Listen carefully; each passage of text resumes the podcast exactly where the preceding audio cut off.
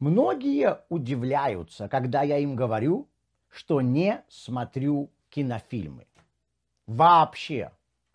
Люди не могут поверить, что у нас дома никогда не было телевизора. Когда слышат, что у меня нету Netflix, на меня смотрят, как будто я сбежал из дикого леса. Это что, на почве ортодоксального еврейского закона, спрашивают у меня? Нет. Это на почве здравого смысла. Это правда, что у большинства соблюдающих евреев нет в домах телевизоров. Но во время ни Синайского откровения, ни Талмуда не было Голливуда. Как закон Торы может запрещать смотреть фильмы? Спрашивают у меня.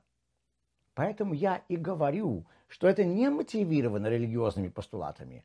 Это мотивировано исключительно здравым смыслом.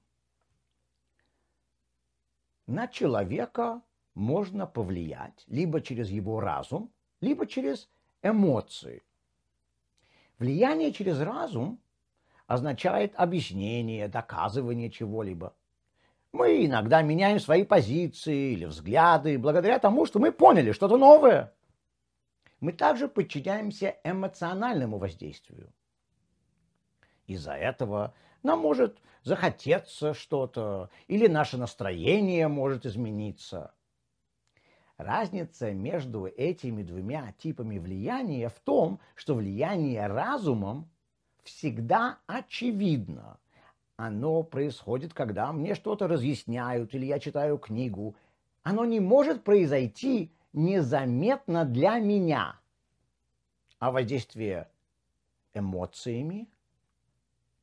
Сколько психологических экспериментов было сделано для выяснения эффектов музыки, цвета или различных ассоциаций на настроение или чувства людей.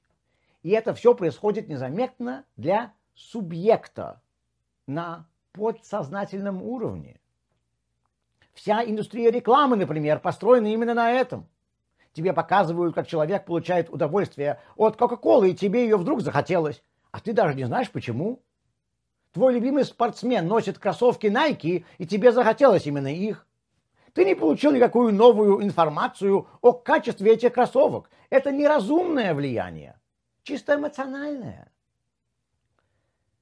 Искусство, все виды искусства сильны именно потому, что влияют на эмоции человека. Живопись пробуждает определенные чувства, музыка наводит на определенное настроение, книга, если это учебник или научный доклад, то влияет только на разум.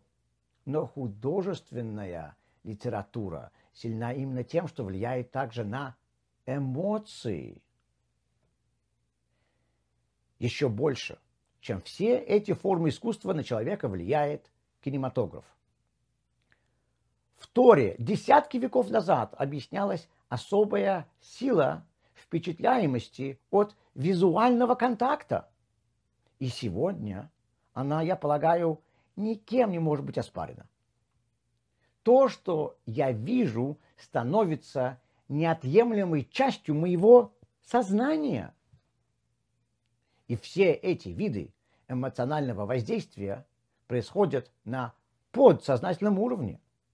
Я, например, до этого ничего не знал о такой-то стране.